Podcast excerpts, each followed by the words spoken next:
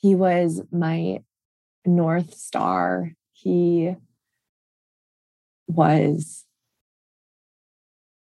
my most consistent companion. He was my pride and joy. He lit up my heart.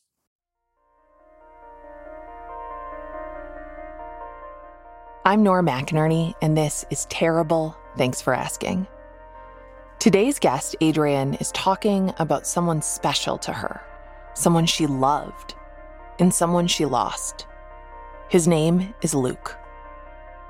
He was a bridge that connected me to other people. He was a shield of armor at times that protected me. He was a witness and he chose me and he was my best good friend.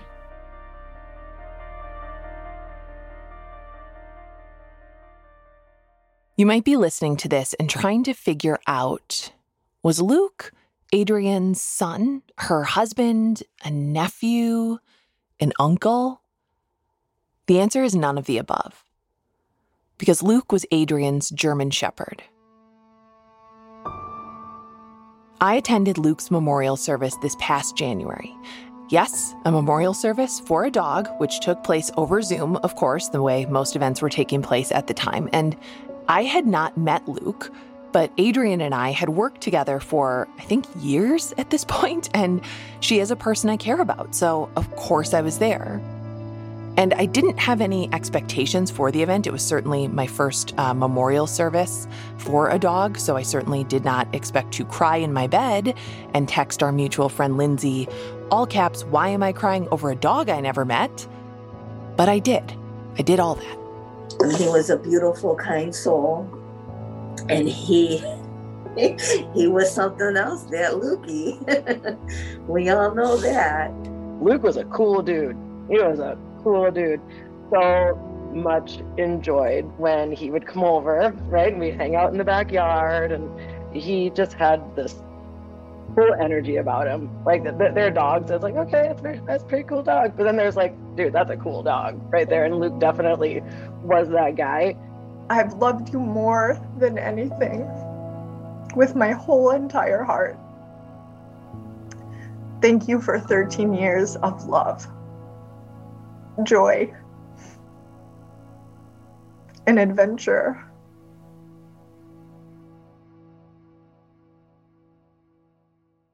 Adrienne met Luke in 2007 during a stressful time in her life. She had recently graduated from college, the first college graduate in her family, and she'd moved to a small town with her fiance, Adam. And in this small town, Adrienne finds herself trying to navigate her way into graduate school with no financial or professional resources. And she has Adam, but Adrienne still feels isolated and alone in part because of what she went through the year before. Adrienne was sexually assaulted by one of her track and field teammates during her senior year of college, by a person she knew and trusted. When the case went to trial, Adrian was shunned by some of her teammates in the track community. Even before this assault, human connection was often complicated for Adrian. And as a warning right now, these next parts talk about domestic violence, substance abuse, and eating disorders. I was born to a very young mom. She had me the day after her 20th birthday. And my dad was 13 years older than her he passed away two years after I was born, and he died of a drug overdose, a heroin overdose. And really, I think that was the start of me as a kid having this really deep sense of not being chosen. In my child's mind, I really came to interpret my dad's drug addiction and eventual overdose that stole him from me as evidence that I wasn't important enough for him to make better decisions. After Adrian's dad dies, her mom starts dating someone new. And this man abuses Adrian's mom physically and emotionally for years. I slept with a knife under my bed. I listened to him threaten to kidnap me so that my mom would never see me again. There were so many times I was sure that my mom died in the other room after overhearing her gasping for air while being choked or having her head slammed into a wall repeatedly. And every time my mom didn't leave that or sent the police away after they were called to the house by our neighbors, I felt like she chose him and whatever he provided for her over me. Adrian's mom leaves this abusive relationship when she meets someone new at work. And Adrian is seven when her mom marries this man. My stepdad struggled with alcoholism and it bled all over us. And, you know, he would have nonsensical fits of rage and control. And he'd ground me for days for not running fast enough when he called me into the other room or not completing a long list of daily chores perfectly enough. And I mean, I was an overly obedient kid who was terrified to do the wrong thing. And yet I spent so much time being punished and isolated in my room for not being good enough. And not only did my mom not leave him after he drove drunk numerous times with me in the car, went to jail and punitively and harshly punished me, but she also never stood up to him. And instead, she'd secretly just let me off the hook until he'd come back home or until he'd come back from, you know, rehab or jail or wherever he was. And then she would choose him all over again and his unreasonable demands. And he wasn't hitting my mom and he wasn't threatening our lives, but in indirect ways, there was still a threat to our life and there was a threat to our connection and our safety. And there's no one in Adrian's life who can help.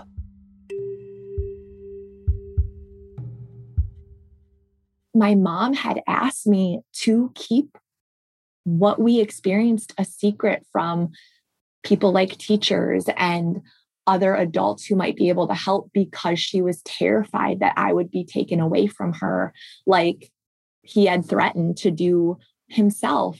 And so denying this reality and feeling unseen in that way, and not even being able to talk about the experiences that I was having with anybody um, was a really lonely place to be. There's also this sort of sense you know throughout your your childhood your adolescence as you get older and you you know survive an assault that like well adrian's okay. She's so brave. She's so strong. She's okay. She's okay. And that's the problem with the kids that are struggling with an internal battle that doesn't get expressed as visibly on the outside is that some adults and people in their lives start to believe that if it was bad enough, you would see blatant signs. And sometimes the signs are subtle because they exist deep, deep within the person. And I think over time, my signs got bigger. I had really severe OCD as a kid, and it got to the point where I was washing my hands so much that my skin was falling off, and that could be seen. And I had stopped eating, and that could be seen, but it still wasn't enough. It wasn't recognized as being this root and this manifestation of all of that pain and all of that loss and all of that real capital T trauma that we had experienced in our life and that I had experienced in my life. This is a major theme throughout Adrian's childhood and young adulthood. Everyone says she seems okay enough. She's managing. Look how good she does in school. And after the sexual assault, Adrian feels like she has to keep her pain to herself. So she seems okay, and her family applauds her bravery when she takes the case to trial. I really crumbled at the time understandably. But even then, I kind of had this rise from the ashes. The person got removed from our college and could never go back. I had this quote unquote accomplishment with that. And so I think that it wasn't then that my family saw me really suffer in the true depth of my pain and without me having a comeback. Now, Adrienne and Adam are living near the Michigan Indiana border. And it's here where she meets the real, big love of her life.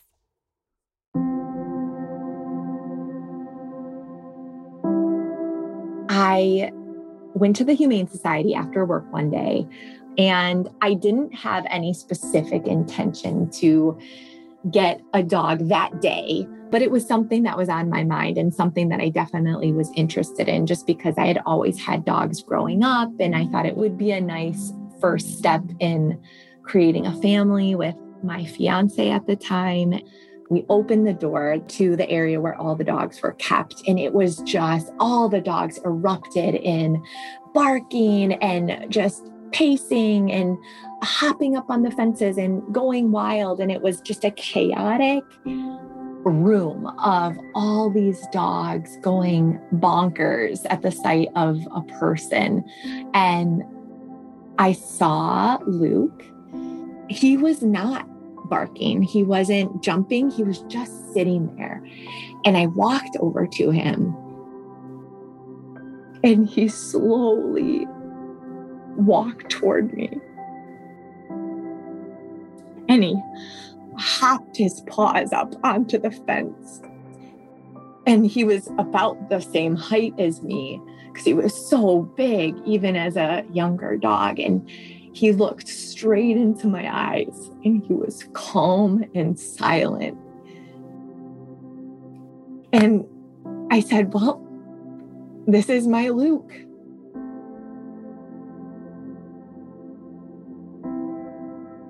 We'll be right back.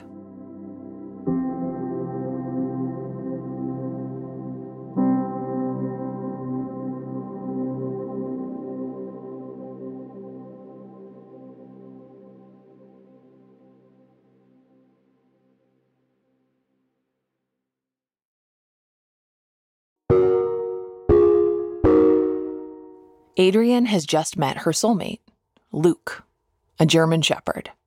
When the other dogs at the shelter go bananas, he just stares at her calmly, as if he knows something that Adrian doesn't know yet. Adrian didn't plan to bring a dog home, but you know when something feels so right that all of your plans go out the window? When your decision is made for you without you even realizing it?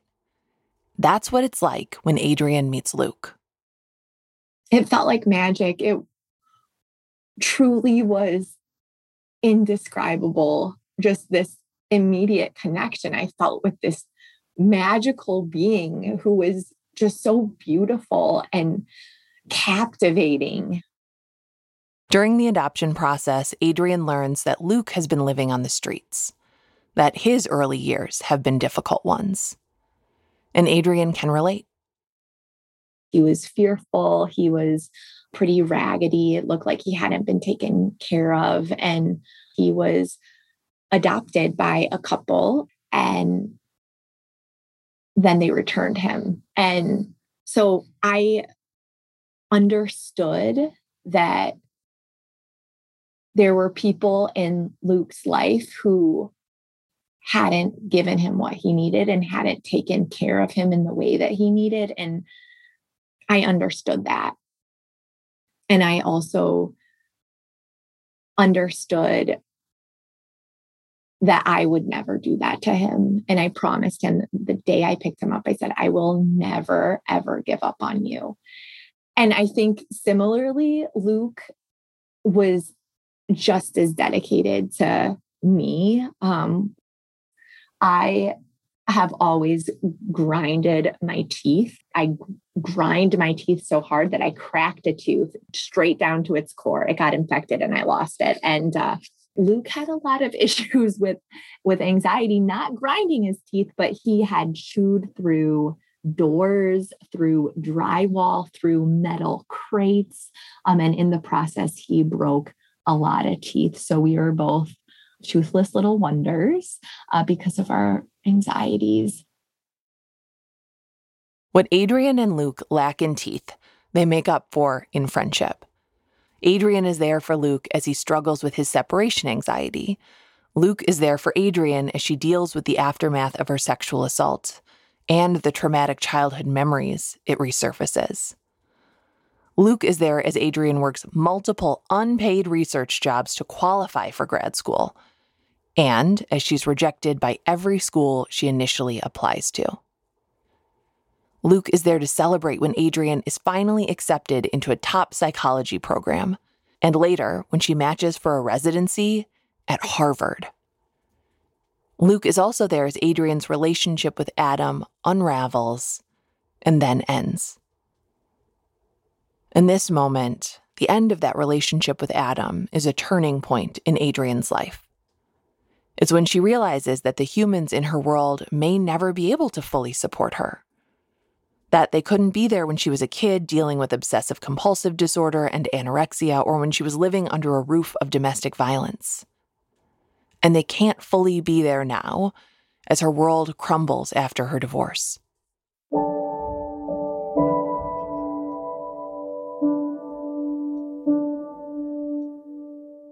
There was a period of time where I was just I was down and I was out, and there was nothing to accomplish. There was no comeback. There was no silver lining.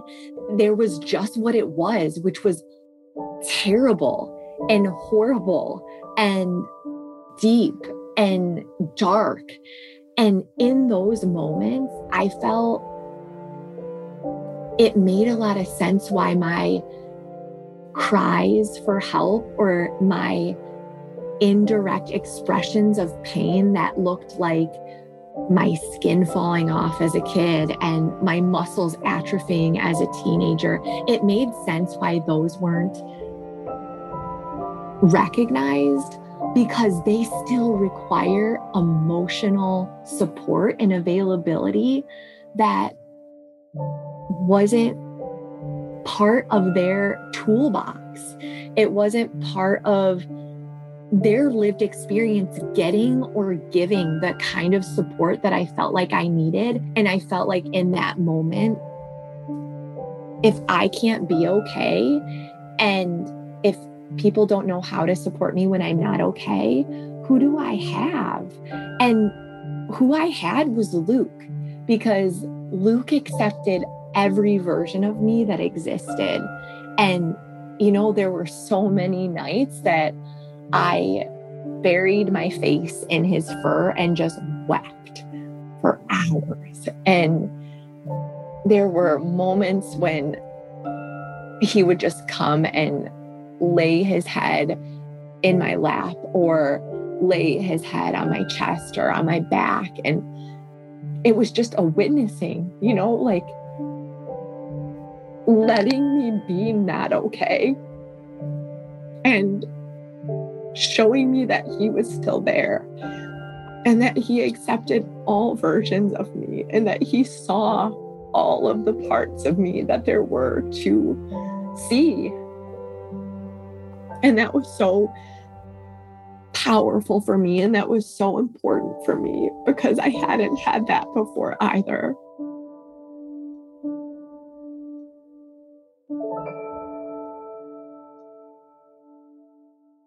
Adrian and Luke spend one post divorce year in Boston while Adrian finishes her Harvard residency. She is now Dr. Adrian at this point. And then they make their move back to St. Paul, Minnesota. It doesn't happen overnight, but as time passes, there's less crying into Luke's fur. Adrian and Luke are able to get back to more living, and they do everything together. So Luke would routinely run like six or seven miles a day, and he was just unstoppable. We would go and spectate running when we were not ourselves running. Uh, he loved marathons.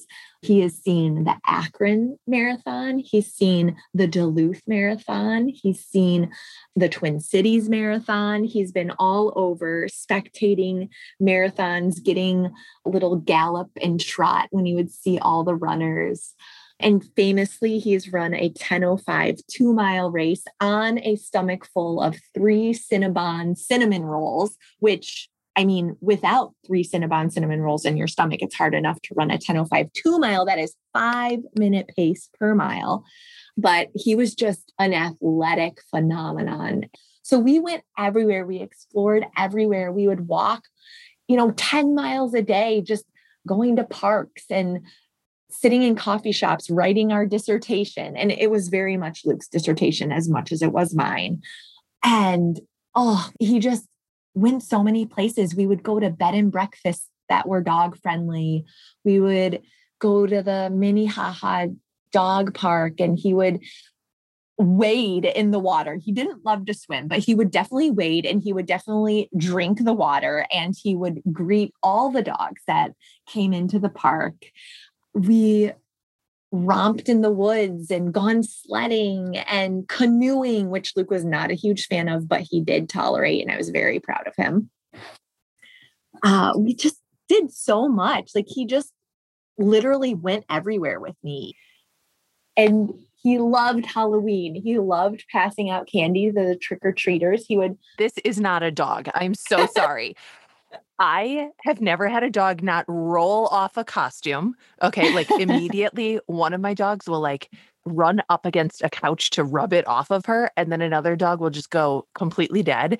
And Halloween is universally like makes every dog crazy. He really loved to go outside when all the little trick or treaters were there. And he had this very long snoot, you know, and he would just shove it in their candy buckets and rifle around and be like, What do you got in there? He wouldn't eat it. He was just curious and very nosy. By now, Adrian has begun seeing someone new. His name's Craig, and he's a guy she used to go to school with. And Craig knows that Luke is Adrian's number one and that he has to win Luke over if he wants to date Luke's gal. And that first meeting between Craig and Luke, it is a little shaky. He came over the house and he was wearing a hat and he had this beard. And Luke was like, um, no, you don't. He barked and and then Craig immediately took off his hat and he was like, oh, okay, you're cool. You, you can come on in. Oh, cool. That comes off. That's great. Yeah, yeah you can come in. All right. You I, now that I can look into your eyes and see that you are safe and you are not a murderer, you're cleared. This is a real thing with a lot of rescue dogs. If someone reminds a dog of a not so nice person from their past, it's a no go. Stacy, my dog, has that with my husband, unfortunately. And so does Luke. Luke doesn't trust men who wear hats. But Craig's fine going hatless. Craig recognized how bonded and how attached that me and Luke were, and he knew how special I was in Luke's eyes. And as Luke slowly absorbed Craig into our family, he knew how much that meant. He knew that it was not you know, Luke was not indiscriminately accepting of everybody, and he, especially for people that were going to be close to his mom. And so I think that meant so much to Craig as he recognized just how special and how selective Luke was in his closest relationships. Craig and Adrian take their relationship very slowly. No plans to move in together right away, but in 2019, they noticed some weird physical stuff happening with Luke. Not all the time, but often enough for Adrian to worry. Every so often, I would notice he would just take one step on his knuckles and then his foot would go back to its normal position. And I was worried about that. And, you know, Craig was like, well, you know, maybe he was tripping or maybe the cement was hot or something. Um, and I was like, I just don't think that's normal. Like, I think that's neurological. And there were times when it would get really warm outside that he seemed to lose stability in his hind. Like his legs would start sinking, like his knees would buckle a little bit, and his hind end would sink down toward the floor, just like he was getting weak. By July 2019, Luke's health has gotten worse. He's having accidents more than you can imagine all the time, everywhere. If you have pets or small children or even sick people in your life, you know what I mean. And this is not normal behavior for Luke. And so I I took Luke to this veterinary clinic that specialized in physical therapy and it specialized in all sorts of conditions that could affect pets, especially those who are aging.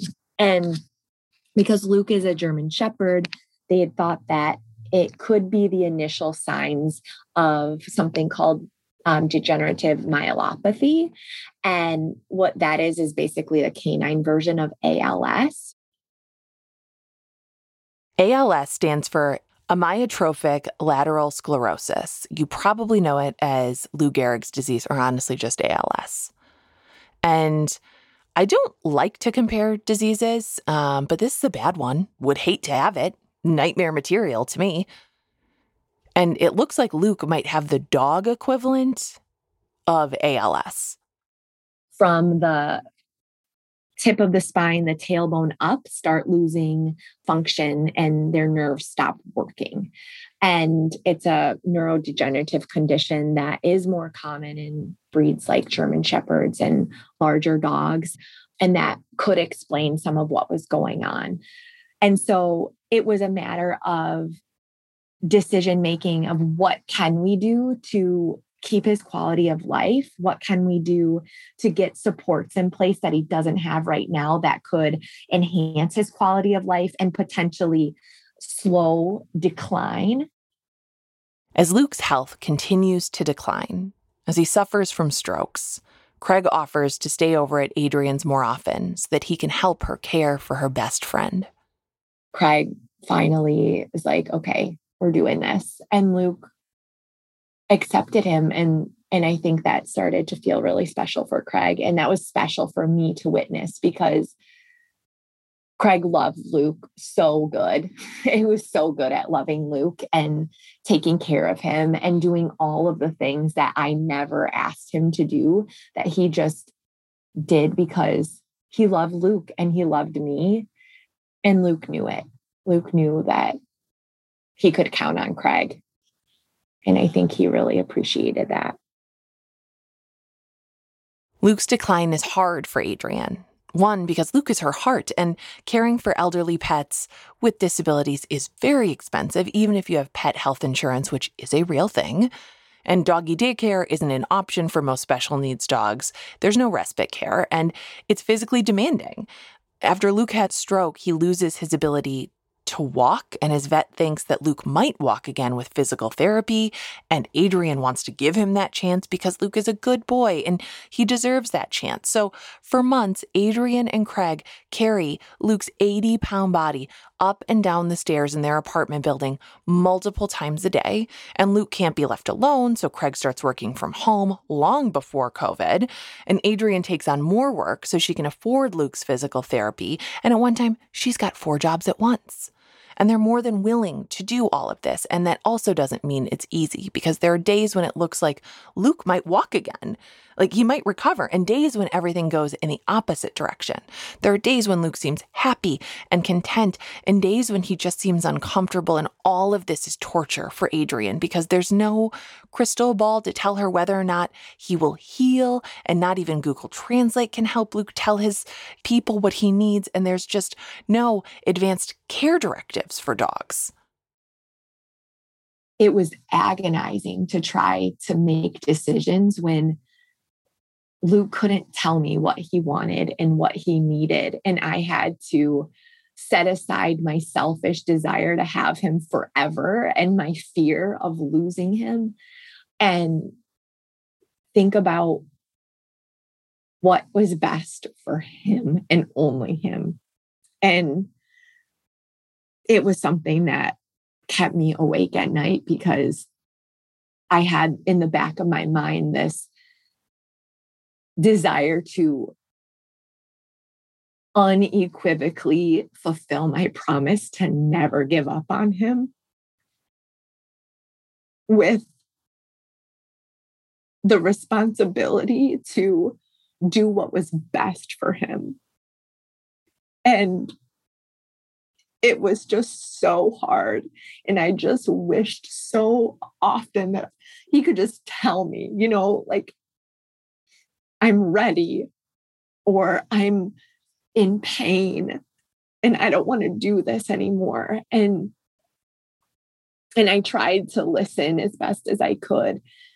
But it was a daily struggle for me to know if I was doing the right thing by keeping him alive and by keeping working on his mobility. And I tried my best to discern what Luke wanted and what he was trying to tell me without words, but I couldn't fully be objective and I couldn't fully be sure that I was doing the thing that he truly wanted and not the selfish thing.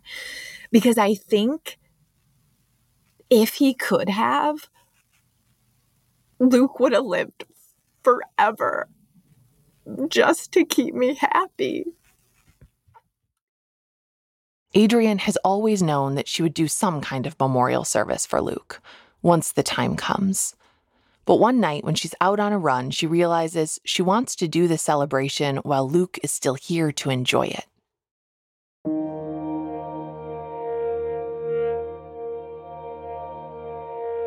I chose a route that me and Luke used to run back in our glory days when we were both much faster and capable of running.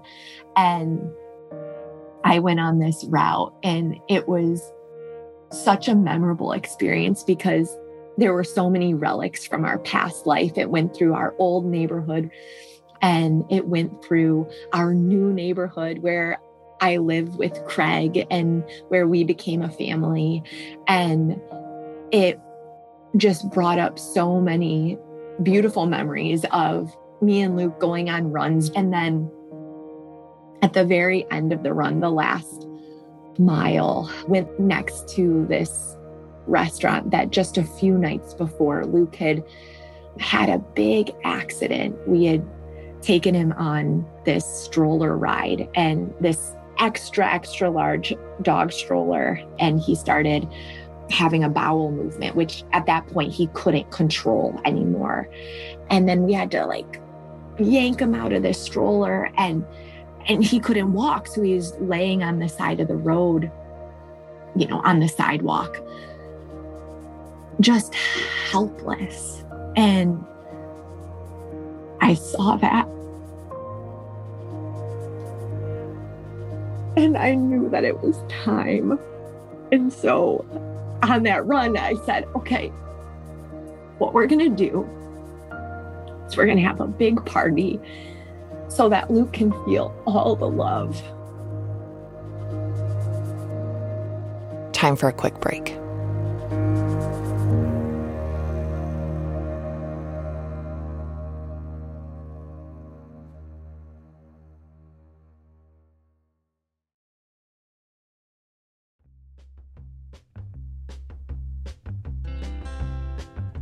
Hello there. We're going to take a quick moment here to talk about our sponsor for today's episode, Eterneva. I've learned a lot about grief and loss in the five years that I've been making this show because when you open up and talk about your ups and downs after a life altering loss, you quickly realize a lot of people have gone through something similar, and we need spaces to talk about and celebrate our loved ones. Our conversation today is a reminder that pet loss isn't all that different from human loss. Grief is grief and it's always hard. Pet loss might even be tougher to talk about because we don't want to compare our tragedies, but all of us at Terrible Thanks for Asking are big proponents of going there. We know that talking openly about our losses, people, pets, all the rest is what makes them less terrible, and that's why I wanted to tell you about Eterneva. Eterneva is a service that transforms some of your loved one's ashes or hair, yes, pets included, into a priceless diamond that you can put into a ring or necklace or other kind of jewelry and wear forever. That stone could spark a future conversation about your loved one, or it can be a little sparkle in the light just for you. It feels like there are only two ways to honor someone who has died these days scattering their ashes or holding a burial. With Eterneva, the magic of science and chemistry transforms some of their remains into a diamond that gets cut and colored and customized for you you end up with something beautiful that's more than just a memento. Personally, I would love to become a family heirloom someday instead of just a family ghost. Maybe both. I can have it all. By now, you know the old cliche grief is a process, and this is a kind of process too that ends with a bit of your loved one returning home to you in a new form for you to treasure.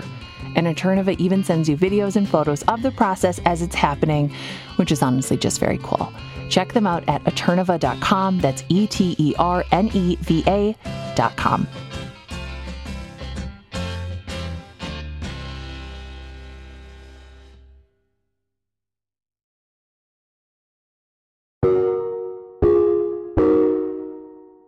Adrienne has made the decision to have Luke's memorial service before he dies. She wants him to be able to enjoy his last hurrah. It was COVID, so it would have to be outside, but it was warm still. And that was a possibility. And so, in my mind, that's what I decided that we would just have a big see you later party and everyone could come in and tell Luke goodbye and he could feel all that love.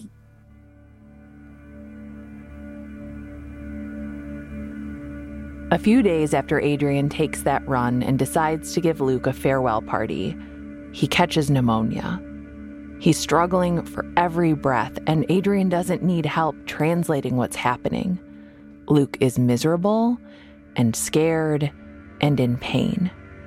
And this is the opposite of what she wants for him. So she does what she's been dreading for months. We had a veterinary team come in to the home. I had called that morning and said, you know, it's time and, and we need somebody here. And from the morning until 3:15, it was just a process of holding him and saying goodbye and thanking him for all that he gave me. And I just did that over and over and and I just held him the entire time. For most of the time I had to keep my distance when the veterinarian gave the shot just for social distance reasoning and I just watched the life leave his eyes and I immediately felt untethered and anchorless. Like I just felt like this small, raw thing, and my physical shield was gone. And I didn't know where he went. All I knew is that I could no longer feel him and then I helped the veterinarian carry his body out of the apartment and down the stairs and loaded him into her vehicle. I kissed him goodbye and buried my face in his fur one last time and watched his body leave forever. Adrienne struggles sometimes to explain to people how significant the loss of Luke has been. And I mean, personally, this is something that I have definitely messed up on in the past. In a very old TTFA episode, I talk about how angry I used to get when I told people that my husband died and they followed up with, like, oh, I know exactly how that feels. My dog died last month. I would get so mad, so mad. And I still believe that no one can ever know exactly how someone else is feeling. And I also wrote in another book, I said, I don't love when people compare my dead husband to their dead bird, but then again, I've never lost a bird. I just don't believe in comparison. It wasn't that it was a dog or that it was a bird or your grandma or your uncle. It's the comparison of loss in general. And I will admit, I will admit that I also could not comprehend how anyone's bond with an animal could be as close or closer than the bonds they have with humans. Which is not terribly generous of me, is it? Because a lot of you know what it's like. And I think even now, I know what it's like. But Adrian has always gotten it. And the easiest way to feel and understand something is to have gone through it yourself. And I think a lot of people have not had to look to animal companions to be that closest bond. And I think because of that, it doesn't always make sense of how a dog can fill these roles in the absence of of having to experience that of, of having had some of these human connections not give those things to you. And that combined with the fact that society often tries to create a hierarchy and define relationships for you makes it really hard for people to be accepting that this role and this being could serve that intimate connection for somebody. And it's not our business to dictate the hierarchy of other people's intimate lives, no matter if it's a dog or a parent or a child or a lost child or a cat or a guinea pig or whatever. Like, we don't get to define other people's relationships. It isn't our place to say that a dog can't be as important as a parent or that a sibling can't take the role of a parent or or whatever just because you may not have experienced that person or that being in that role yourself doesn't mean that it's not possible and that doesn't mean that it isn't the reality and the truth for another human. And i think that goes back to that letting loss be loss and letting pain be pain and letting people define what that means for themselves and just accepting that this is their reality and that you just may never understand that, but you could connect to that. You know, I had a friend who said, It's hard for me to understand because I haven't had a dog be so important to me. And I said, I totally get that. I want you to imagine the most important thing in your life right now. And that's what you can connect to. Like going through this with the most important thing in your life is maybe how you can try to understand it. But I don't expect you to understand it. And nobody has to understand it, but it certainly feels good when they do and when they can just honor and let you define your relationship in the way that you see it and the way that you experienced and felt it. As heartbreaking as it was, and as awful as it was, and as many years of my life that it took off of me to care for him in that way, I felt like it was simultaneously such an honor because I could do things with his best interest at heart and I could care for him in the way that he needed someone to care for him in his early life and he didn't get the opportunity to have that done and so it like felt like such an honor to me to be able to do that.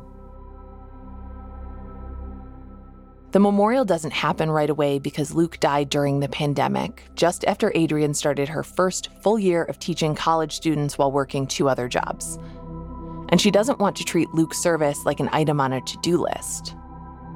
I tried not to put too much pressure on myself to make it happen, you know, on a certain timeline. And so I just did a little bit at a time. Like the first few days that Luke was gone, I mostly laid on his bed where he died and just cried.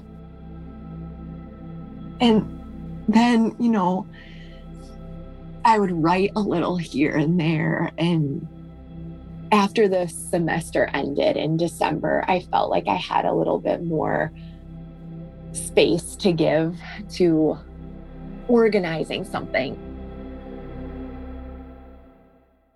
Luke's memorial service takes place on January 9th, 2021.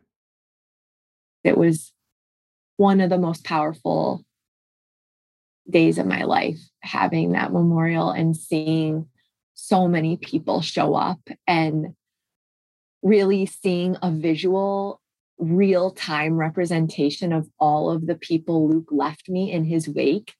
That even when there were so many times and so many ways that I felt like people couldn't show up for me or that I couldn't ask for what I needed, I could see without a doubt that there were people who wanted to show up and there were people who wanted to celebrate and there were people that got it that understood that this was my going away to Luke and that this was his funeral and that this was a celebration and a goodbye and, and everything in between. And being able to see that and to have people bear witness to that really felt powerful.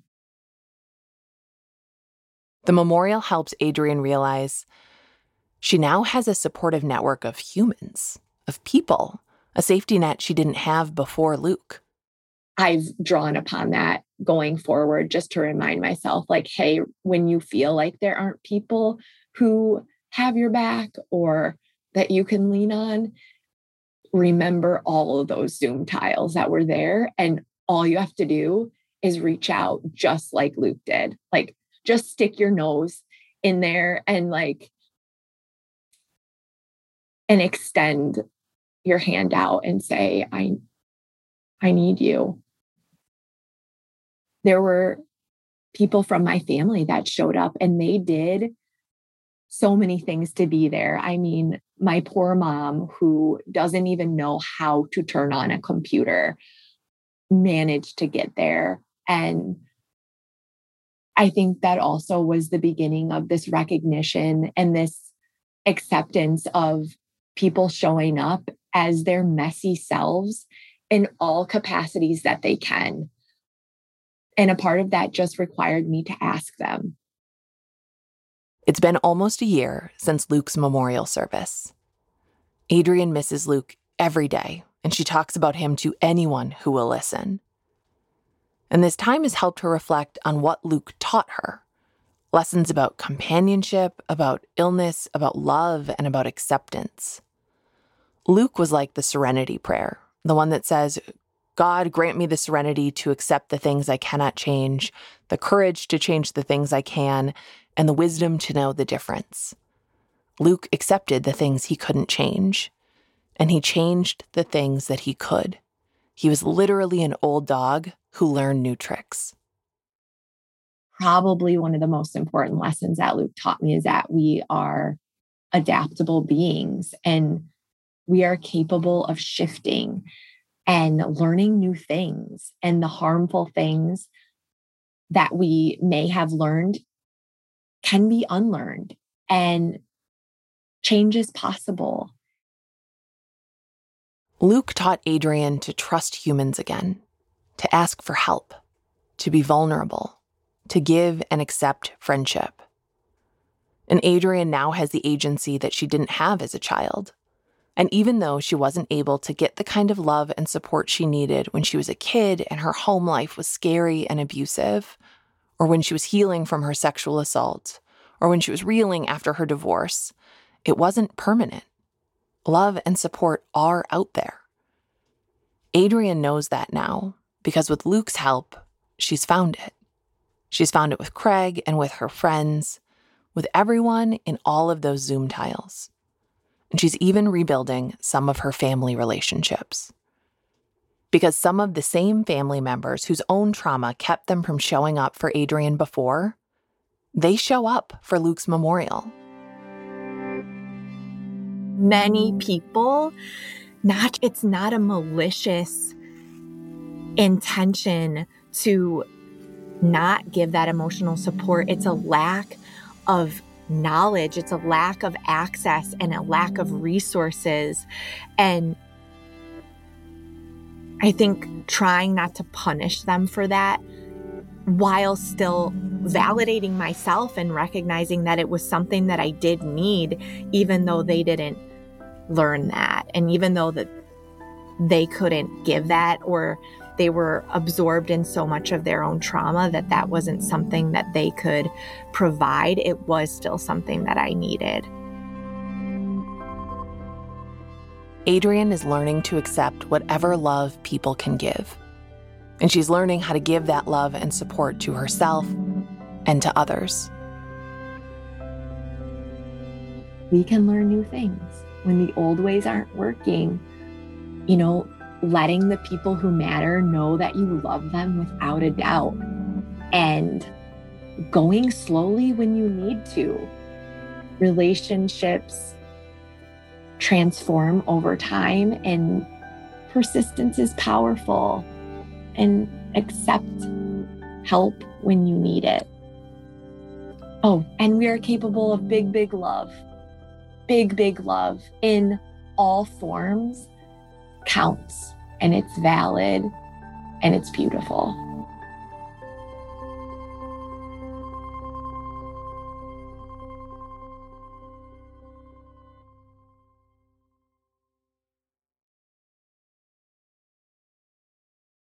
If Luke's story sounds like your story or the story of another person that you know, Adrian has created a fund to help people who are caring for pets with disabilities. It's called Luke's Legacy Fund.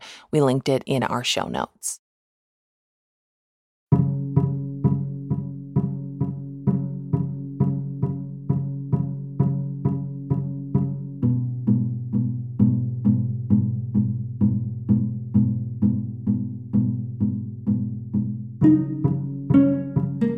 This has been terrible. Thanks for asking. I'm Nora McInerny. Our team here is Marcel Malekebu, Jacob Maldonado Medina, Jordan Turgeon, and our theme music is by Joffrey Lamar Wilson, and we are a production of APM Studios at American Public Media. Executive producer and editor Beth Perlman, executives in charge Lily Kim, Alex Schaffert, Joanne Griffith.